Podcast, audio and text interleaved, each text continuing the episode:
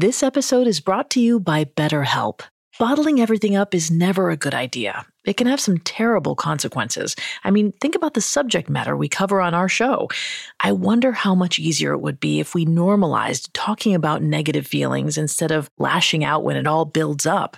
I recently had a session where I faced some things going on in my life I hadn't spoken to anyone about.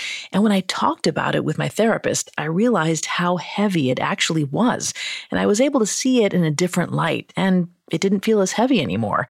When you need to talk, but you want a safe space for that conversation, I highly recommend BetterHelp. Even if you haven't experienced major trauma in your life, therapy is excellent for day to day positive coping skills and learning how to set boundaries.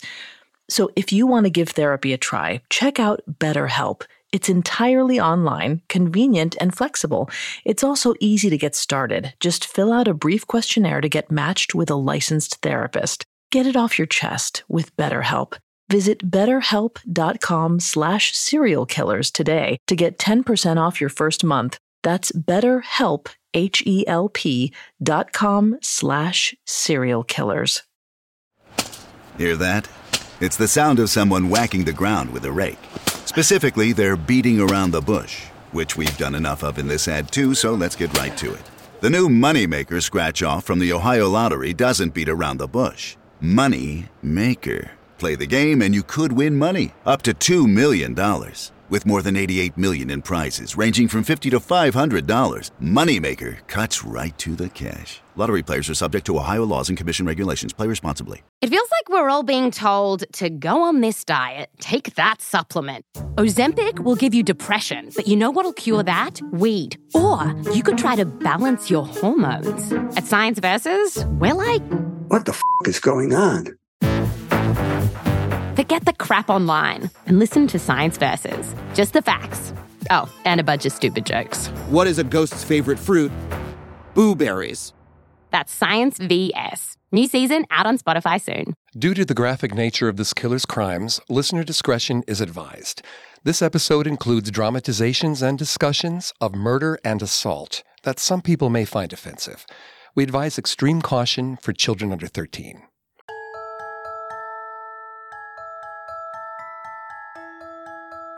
Albert Fish was known as many things. In his own words, he would have described himself as a house painter, a family man, and a Christian. But when his true nature came to light, the world would describe him as the werewolf of Wysteria, the Brooklyn vampire, and the boogeyman. Much like a fairy tale monster, Fish masqueraded behind his elderly appearance of a kindly grandfather. He would lure children closer and closer and then pounce, revealing the big bad wolf within. Albert Fish abused and killed children in 23 states over a span of 47 years, but his most infamous crimes took place in New York between 1924 and 1928. He was a sexual predator, a serial killer, and a cannibal. Driven by an array of horrific perversions and mental infirmities that we discussed in depth last week, this week we'll conclude the twisted story of Albert Fish, and you can decide for yourself. Was he just a man with a deranged mind? Or was his evil beyond humanity? Was he truly a monster?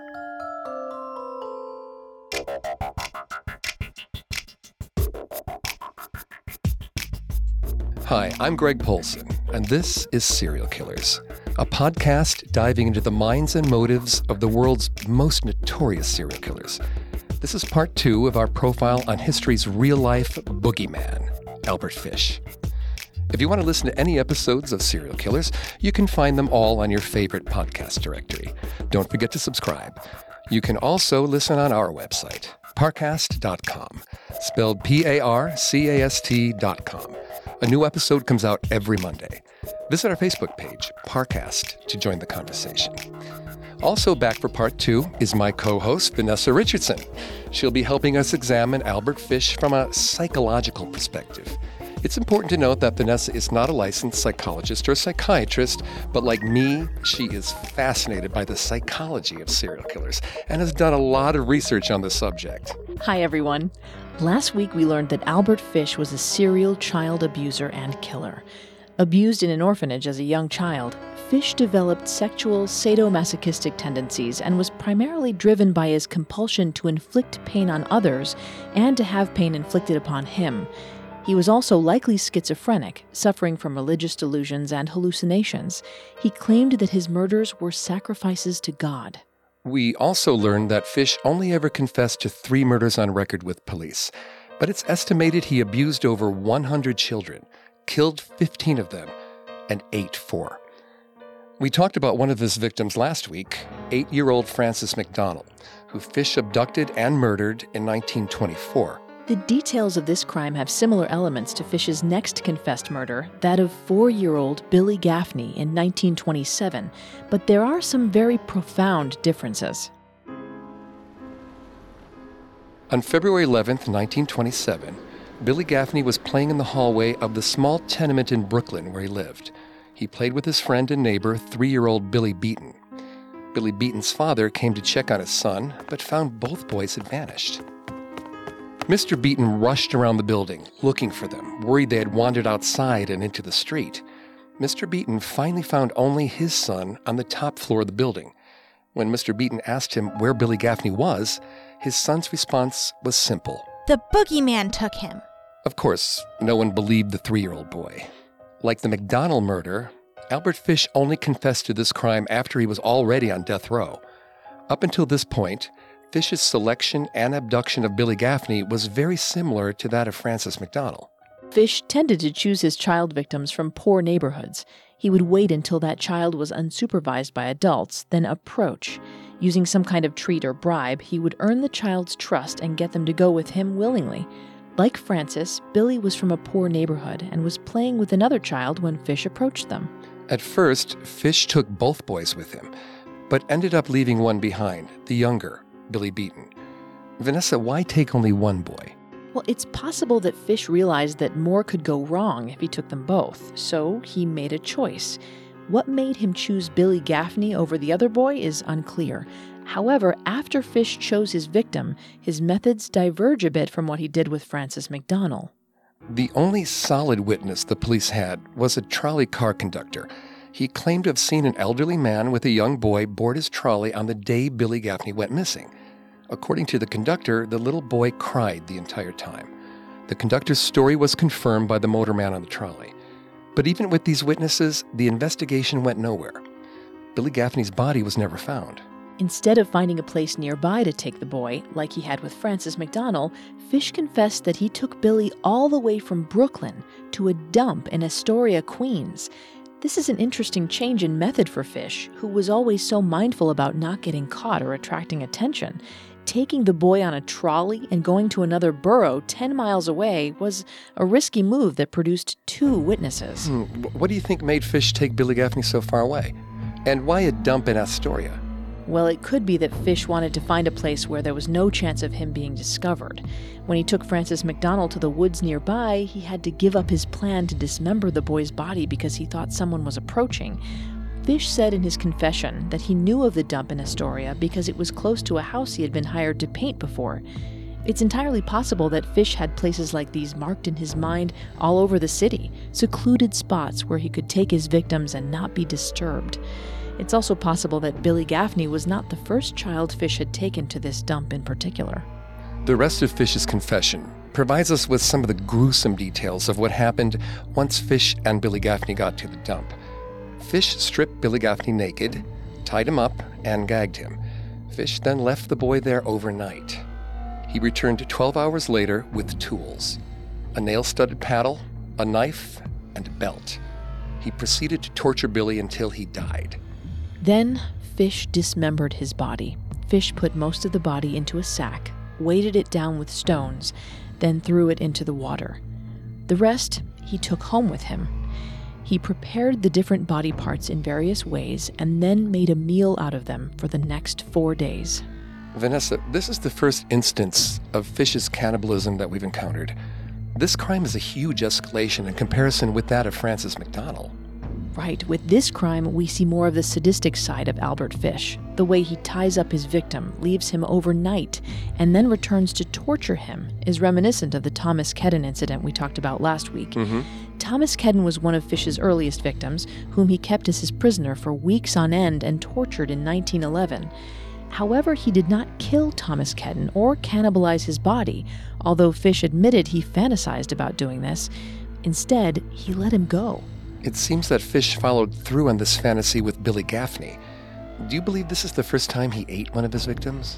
It's possible, but based on Fish's confession, he very matter of factly describes which body parts he liked best to eat, as though it wasn't his first time. There's also the way he describes how he cooked these parts.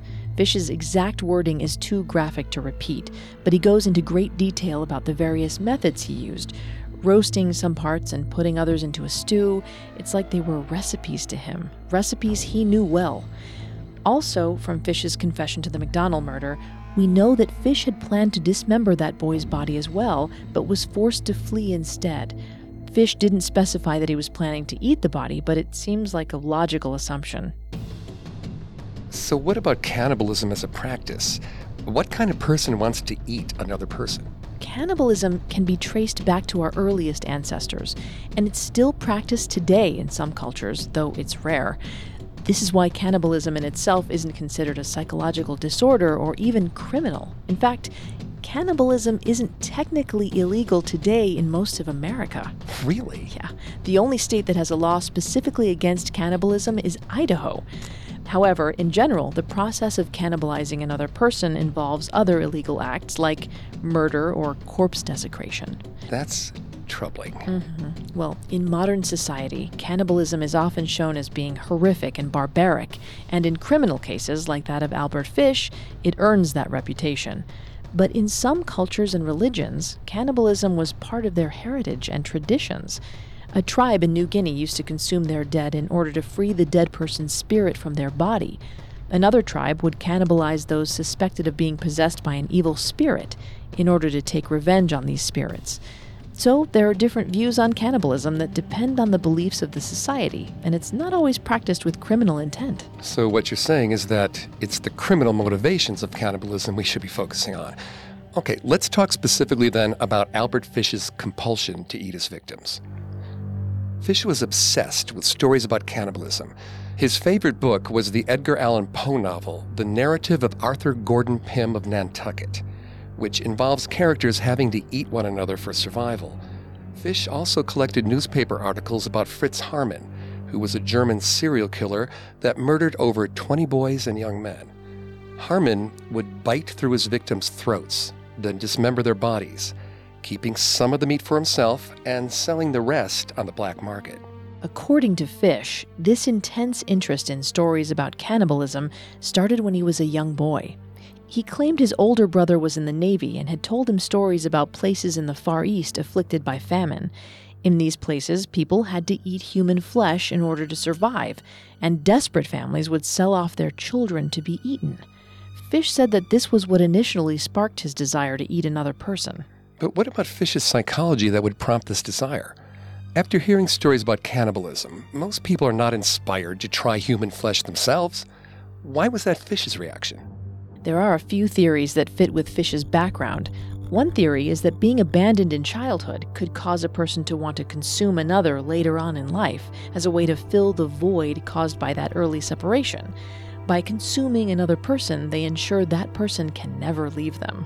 Well, we know that Fish was traumatized as a child by being left in an abusive orphanage for four years by his mother. We focused on the effect the abuse he experienced in the orphanage had on him, but it sounds like the act of being left by his mother was trauma in itself. Fish was also later abandoned by his first wife, Anna Fish, in 1917. Could this have triggered him to act on cannibalistic tendencies? Mm-hmm, it's possible. Before his wife left him, Fish may have only fantasized about eating another person, but never followed through. It could be that experiencing the trauma of being abandoned as he had been in childhood was what triggered him to act on these cannibalistic impulses with Billy Gaffney in 1927. But this theory of being traumatized by abandonment doesn't explain the sexual aspects of Fish's cannibalism. Fish admitted that when he ate the flesh of his victims, he experienced, quote, absolute sexual excitement, and that he would draw out the experience by eating the meat over several days. During that time, Fish said he would masturbate constantly. Well, at this point, if there's one thing we know about Albert Fish, it's that his motivations were primarily sexual, like his sadomasochism. Well, it's likely that Fish's sexual sadomasochism was connected to his sexual motivations for his cannibalism. One theory is that for criminal sadists, cannibalism is the ultimate show of dominance over another person. To consume someone is to exert total power over them. Combined with the previous theory of abandonment, consuming his victims could have made Fish feel as though he was exerting total control of them and their bodies, while also forcing them to stay with him. Well, not exactly the most rational thought process, Vanessa. No, it isn't. But given Fish's schizophrenic tendencies, it would have made sense to him. Do you think his schizophrenia played a part in his cannibalism as well? Oh, absolutely. Many criminal cannibals are diagnosed with schizophrenia. For Fish in particular, his schizophrenia presented itself as religious delusions and hallucinations. He believed he was making sacrifices to God by killing children. And that same kind of religious delusion presented itself in his cannibalism as well. According to the testimony of Dr. Fredric Wertham, the psychiatrist who spent the most time studying Fish's mind, Fish believed that eating his victim was like the sacrament of Holy Communion. In his deranged mind, he believed that the act of killing and eating a child was comparable to that of taking part in a symbolic religious rite that's meant to spiritually connect one with Christ. Leave it to Albert Fish to take something harmless and innocuous and twist it into something horrific and insane for his own self righteous purposes. So, Fish's cannibalism seems to have been caused by the perfect storm of his traumas and disorders being abandoned, his sexual sadomasochism, and his religious delusions. So far, we've only discussed one victim that Fish confessed to cannibalizing Billy Gaffney in 1927. But in 1928, Fish would act out on this twisted sacrament again on his most infamous victim, Grace Budd. Our story will continue in a moment after a brief message. And now back to serial killers. On Sunday, May 27, 1928, an innocuous classified ad appeared in the morning edition of the New York World newspaper. The ad read, quote, Young man, 18, wishes position in country. Edward Budd, 406 West 15th Street. End quote. Edward Budd was looking for a job to support his family, who was desperately poor. The day after this ad ran in the paper, a stranger showed up at the family's apartment. The stranger was dressed in a three piece navy suit and wore a black felt hat. The stranger introduced himself. His name was Frank Howard, and he owned a successful farm in Farmingdale, Long Island. He had seen Edward's ad and was interested in hiring him as a farmhand for $15 a week, which was a lot of money in 1928.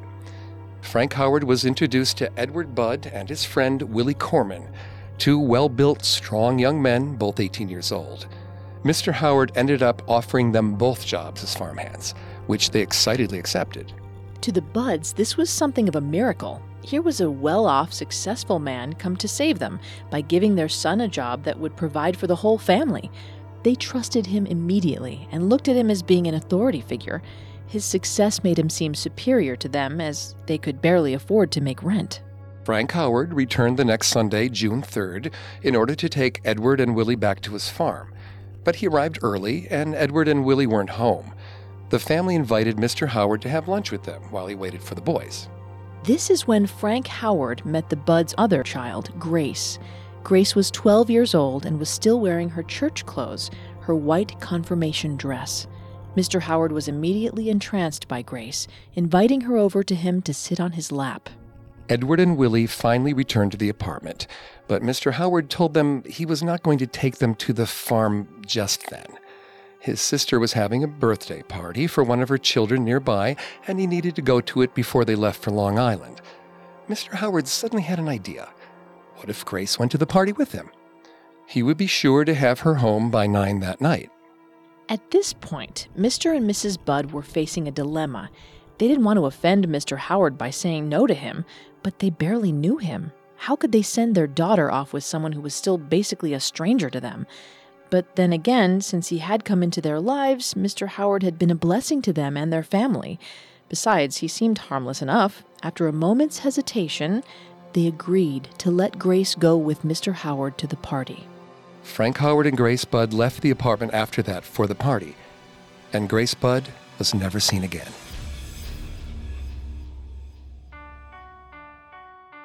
Of course, there was no birthday party. There was no farm or farmhand position.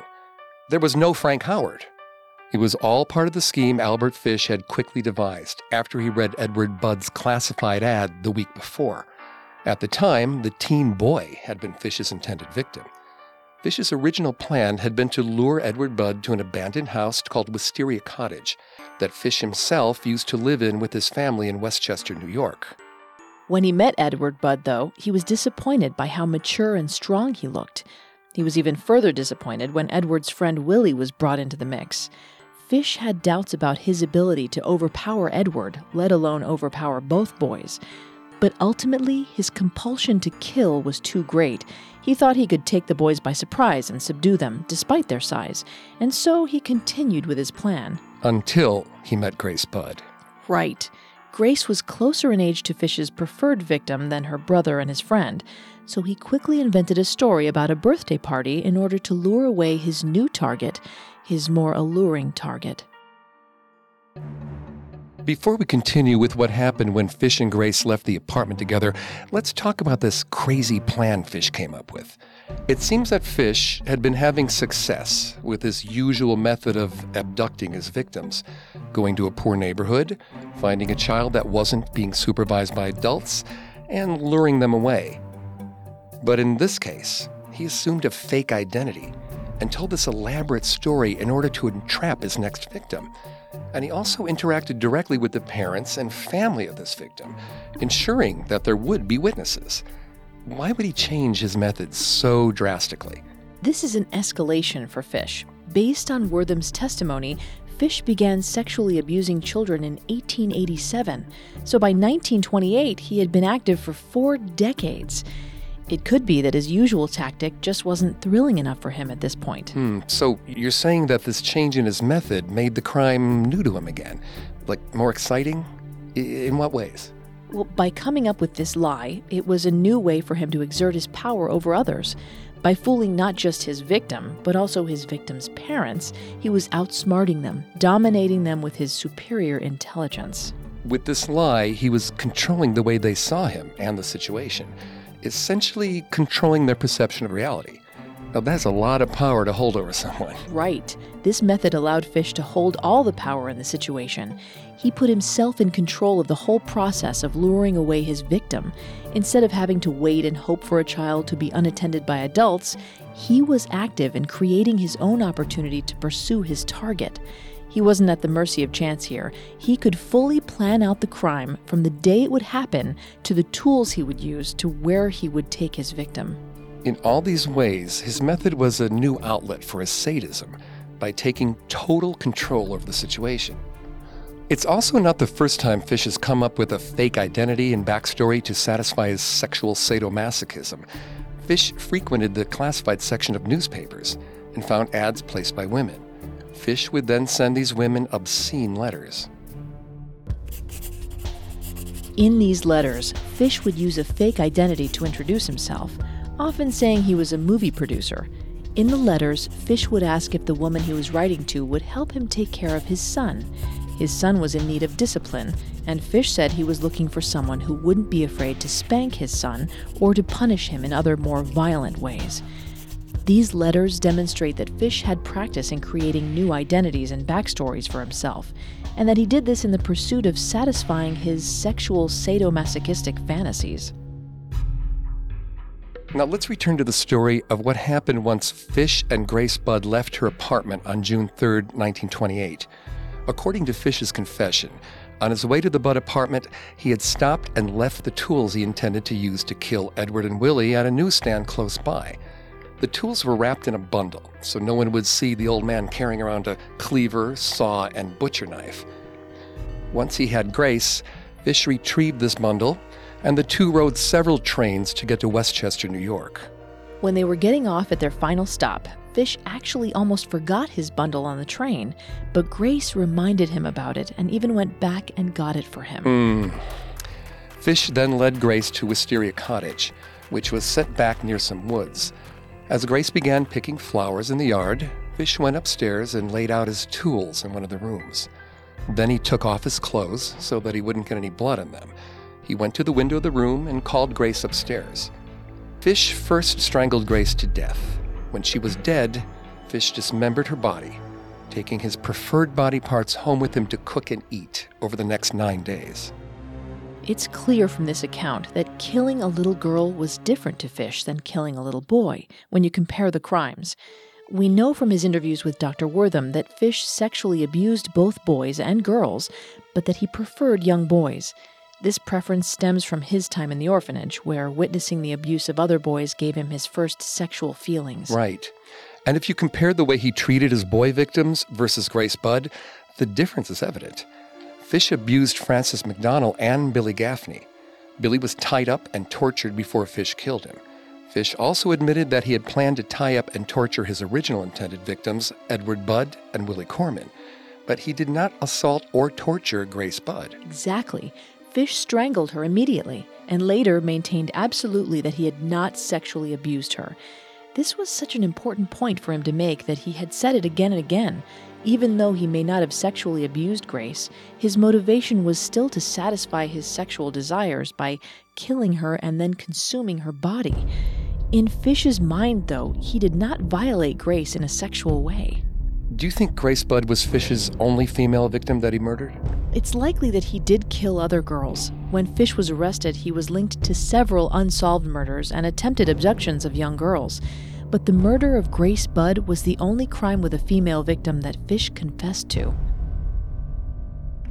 When Frank Howard and Grace Budd did not return that night, Mr. and Mrs. Budd began to worry. They waited until the morning before they went to the police, and the investigation into the crime began. The Budds couldn't give a clear reason for why they waited until the morning to go to the police. Perhaps it took them that long to be able to face the reality that the trust and hope they had put into Mr. Howard had been tragically misplaced. Grace Budd's abduction and murder set off a chain of events that proved to be Albert Fish's downfall. After Albert Fish abducted and killed Grace Budd, there was a noticeable uptick in his criminal behaviors. Over the summer after Grace's murder, Fish was arrested three times on larceny charges in a six week period. Each time, however, Fish was released. In November of 1930, Fish was arrested for sending an obscene letter through the mail. According to the indictment, the letter was, quote, of such a vile, obscene, and filthy nature that to set forth the contents of this thereof would defile the records of the court. In the letter, Fish was once again graphically propositioning a woman to discipline his misbehaved son. Based on its disturbing content, Fish was sent to Bellevue Hospital for observation. In the hospital, Fish was examined by psychiatrists. The official report the hospital gave the court about Fish described him as being quiet and cooperative and said he had acted normal. It went on to say, quote, there was no evidence of delusional notions or hallucinatory experiences. His memory, particularly for a man of his years, is excellent. End quote. The report concluded that Fish was a sexual pervert but was not insane. Vanessa, how could the psychiatrists have misjudged Fish so completely? Well, it was the same mistake everyone made with Fish. In 1930, Fish was 60 years old. He appeared to be a harmless, elderly man. This is further demonstrated in the hospital's report when the doctors attributed the obscene letters to an early stage of senile dementia in Fish. Fish was an expert at hiding behind his appearance. He was aware that all the doctors knew about him was from the letter he had sent. The police and the hospital had no way of knowing the full extent of his criminal nature. In the interviews conducted with Fish, none of his answers raised any red flags. Fish knew exactly what to say to avoid further suspicion. He wasn't going to do anything to incriminate himself. And it worked. Fish was released from Bellevue in January 1931.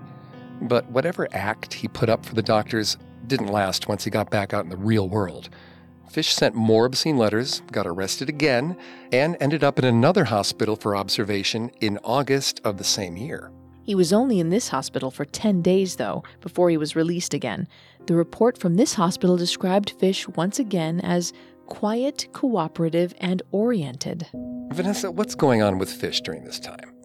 In a three year period, he was arrested five times and sent to two different hospitals to be observed. Up until this point, he was so careful to avoid attention. What changed? Well, Fish's age, for one thing. This hmm. was a man who had numerous psychological disorders that were never treated. This means they were likely getting worse. But it seems that the main turning point in Fish's mental health was the murder of Grace Budd. This crime was the only one Fish seemed to show any sign of remorse for.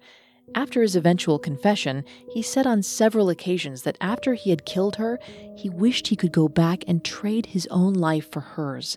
He also admitted to going back and visiting the cottage where he killed her several times. But then at a certain point, he couldn't even bring himself to do that. So, what was it about this crime in particular that affected him this way? Well, we discussed how Grace Budd's abduction and murder was different for Fish in a lot of ways. For Fish, this was a whole new experience for him, and even though he may have later expressed remorse, it was likely a high point for him. Right. He had managed to fool an entire family to the point where he was able to take their daughter with their permission. He executed his plan perfectly, and then he got away with it all. It seems that Fish was feeling invincible after he pulled all of this off. Even though he was caught and arrested for the other crimes, he was let go each time. No one even thought to connect him to what happened to Grace Budd. No one knew except for him. But Fish did not like the time he spent in the hospitals. He didn't like being kept there by the doctors, unable to leave until they allowed him to. No, no. He wrote this to his daughter from Bellevue. Now, Annie, do this for your poor old father. Write a letter to Dr. Gregory, Bellevue Hospital, as soon as you get this. Ask him in God's name to send me back to court. You know, the sooner I get my sentence, the sooner I am back home. In the hospital, he found himself in a situation where he was once again in an institution under the total control of others, much like when he was in the orphanage as a boy. So then, it makes sense that for the next few years, Fish stayed out of trouble. According to his son, Albert Fish Jr., who lived with him during this time, his father actually seemed normal once he got out of the second hospital. Yeah, it's likely that whatever sense of superiority Fish had been feeling had worn off when he was in the hospital that second time. Some sense of reality returned to him, and he got his act together as best he could, at least in the eyes of the law. But that didn't last long. In June of 1934, Albert Jr. noticed a change in his father's behavior his father began to crave raw meat and would insist that his son eat his meat raw as well. Fish also had terrible nightmares, screaming out, Budd, Budd, in his sleep. Albert Jr. would have to shake him awake, but had no idea about the significance of that name until later. Albert Jr. also found his father's weird collection of newspaper clippings, as well as his collection of needles. On top of all that, Albert Jr. even witnessed his father beating himself with a nail studded paddle while masturbating. And these are just the episodes that Albert Jr. witnessed. Fish was most likely engaging in these behaviors in secret the entire time his son lived with him, but whatever ability he had to hide it from Albert Jr. vanished. Fish was losing touch with reality and was most likely experiencing psychotic episodes due to his schizophrenia. Combined with his advancing age, Fish's compulsions and true self were closer to the surface than ever.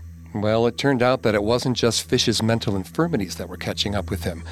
The law was about to as well. Our story will continue in a moment after the break. And now, back to our story. During the six years since Grace Budd was taken, Detective Will King had kept the investigation to find her abductor alive. For all those years, he determinedly chased down any lead that came up, with no success, but he kept at it. He would often plant fake stories about the progress of the investigation in the newspapers in order to try to scare up new leads. Detective King did just that on November 2, 1934 he planted a fake bit of news in New York City's most popular gossip column at the time, called On Broadway by Walter Winchell. I checked on the Grace Budd mystery, and it's safe to tell you that the Department of Missing Persons will break the case, or they expect to, in four weeks. They are holding a Koki now at Randall's Island, who is said to know most about the crime. It seems fitting that an elaborate lie was used to kidnap Grace, and another elaborate lie was what led to her killer's capture. Although Fish never said he read this piece of gossip, it is more than likely that he did, based on what happened next. On November 12, 1934, 10 days after this ran in the paper, Grace Budd's mother, Delia Budd, received a letter in the mail. Delia was illiterate, so Edward Budd read the letter for her. That letter is one of the most chilling pieces of writing in history. On Sunday, June the 3rd, 1928, I called on you at 406 West 15th Street. Brought you pot cheese, strawberries. We had lunch. Grace sat in my lap and kissed me. I made up my mind to eat her. On the pretense of taking her to a party, you said yes, she could go. I took her to an empty house in Westchester I had already picked out. When we got there, I told her to remain outside. She picked wildflowers. I went upstairs and stripped all my clothes off. When she saw me all naked, she began to cry and tried to run down the stairs. I grabbed her and she said she would tell her mama. I choked her to death, then cut her in small pieces so I could take my meat to my rooms, cook and eat it. It took me nine days to eat her entire body. Edward Budd took this letter straight to Detective King, who matched the handwriting to a telegram the fake Frank Howard had once sent to the Budds. He knew this letter had come from Grace's killer. The envelope the letter was sent in was a piece of stationery from a local chauffeurs association. From this point, King followed lead after lead that turned up to finally find Fish at a boarding house. King arrested Fish, and Fish confessed to writing the letter and to killing Grace Budd. After his confession, Fish even led detectives and police to Wisteria Cottage, showing them where they were likely to find Grace's remains. Vanessa, firstly, why would Fish send this letter at all? Well, it's likely that Fish read the piece of fake news in the gossip column. Maybe he felt paranoid that the police were already onto him, that they knew what had happened to Grace, and he wanted to take ownership of it, of the story, and of the crime before they did. He wanted to show that he knew the truth. But why send that to the mother? Why not to the police? Well, Fish didn't have the personal connection to the police that he had to Mrs. Budd. He also put the blame for what he did to Grace onto Mr. and Mrs. Budd on several occasions. He would say that he hadn't actually kidnapped Grace because he had her parents' permission. He would also say that if they hadn't let him take her that day, Grace would have been safe, essentially saying it was their own fault for not taking good enough care of their daughter. He even points out in the letter that she allowed him to take Grace, like she was complicit in it. Right. So the letter is an attempt to inflict pain on Mrs. Budd and almost wash his hands of the crime. He's putting the responsibility of Grace's death on her mother and diverting blame from himself. So, what about Fish's subsequent confession and cooperation with the police? Is this out of remorse or another instance of him demonstrating his power? Well, it was Fish's way of taking control of the situation that he was definitely not in control of. In a letter he later wrote to Detective King, he says, You know as well as I that if I had not written that letter to Mrs. Budd, I would not be in jail. Had I not led you to the spot, no bones would have been found, and I could only be tried for kidnapping. Fish did not want to be caught. He did not want to go to jail or go to trial. He did not want to be sentenced to death. That's clear from all of the actions he took when he was arrested, including hiring the best defense attorney he could find, James Dempsey. James Dempsey took the case and immediately hired several psychiatrists to study Fish. His goal was to have Fish be ruled not guilty by reason of insanity, so that he would go to a mental hospital instead of the electric chair. But despite Fish's obvious mental problems, proving his insanity wouldn't be easy. The prosecution's goal was to uphold the conclusion of Bellevue Hospital that Fish was sane. They hired their own team of psychiatrists to do just that. So let's take a moment to talk about the insanity plea. Vanessa, what does it actually mean to plead insanity? Well, the insanity plea is entered by the defense when they feel they can prove that the defendant was suffering from a kind of mental disorder that made them unable to control their actions. In the case of Albert Fish's trial, the main way to demonstrate this was to prove that Albert Fish did not know the difference between right and wrong when he murdered Grace Budd. We've talked extensively about the findings of one of the psychiatrists Dempsey hired, Dr. Wertham. Fish happily cooperated with this doctor, filling him in on every detail he could remember of his depravity. Vanessa, Fish never told anyone about his crimes before this. Why suddenly open up to someone now? Fish realized the insanity plea was his only hope to avoid the death penalty, and he was smart enough to comply and provide Wertham with as much detail as possible. Fish succeeded in convincing Wertham of his insanity. Wertham believed that Fish's perception of reality was so skewed that he had no real idea of right versus wrong. After all, Fish used to justify his killings by saying if they had been wrong, an angel would have stopped them. Wertham would attempt to demonstrate this irrational thinking to the court in his testimony. Fish's trial for Grace Budd's murder began on March 12, 1935. James Dempsey did his best to prove that Fish was insane, having Dr. Wertham testify to all the horrible things that Fish confessed to. But the details of this testimony were considered so shocking that women were led from the courtroom before it even began. Dr. Wertham had to pause throughout his testimony to allow the remaining spectators and jury to recover. However, when Dempsey came up against the psychiatrists hired by the prosecution, he met a stone wall of doctors claiming Fish was sane. According to these doctors, Fish's disorders weren't that uncommon, that plenty of people were sexual perverts who weren't murderers. They claimed that Fish was fully aware of his actions and that his mental condition did not impair his sense of right and wrong. Dempsey met the most resistance when he tried to bring up the topic of Fish's cannibalism. To Dempsey, this would be the most telling example of Fish's being out of touch with reality. Dempsey questioned Detective King about this, but King maintained that Fish had never confessed to eating his victim. And in fact, he hadn't. Right.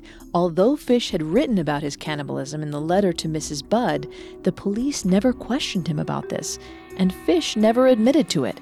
It's possible that the police didn't believe this detail in the letter, the same way they didn't believe that Fish had stuck needles into himself like he said he had. To the cops, getting the story about the kidnapping and murder were all they needed for the arrest and trial. The rest was trivial. Only Dr. Wertham could testify to the fact that Fish ate some of his victims, including Grace Budd. After Wertham's extensive testimony on Fish's depraved thoughts and actions, the press took a poll among themselves and decided unanimously that Fish indeed was insane. However, the jury concluded otherwise. And how do you find the defendant? Guilty or not guilty? We find the defendant guilty as charged in the indictment.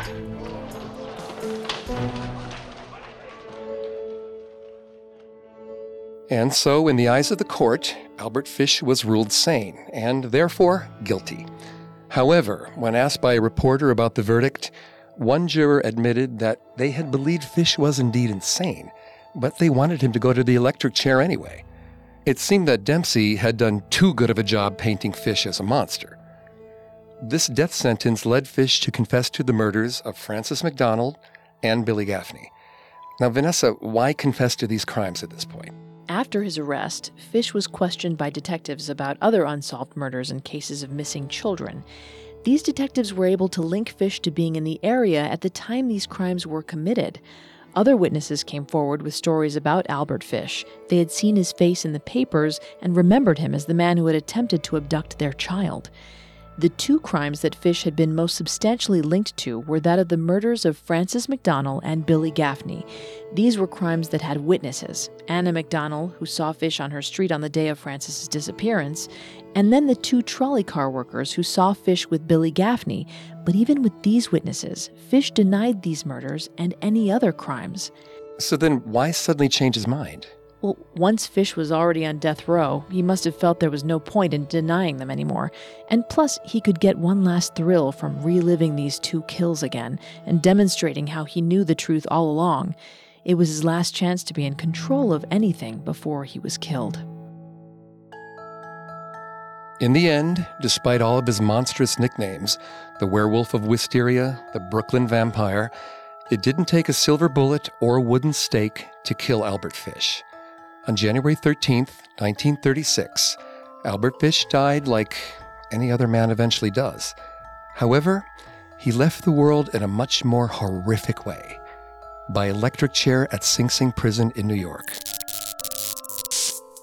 And that concludes the story of Albert Fish, history's real life, flesh and blood boogeyman.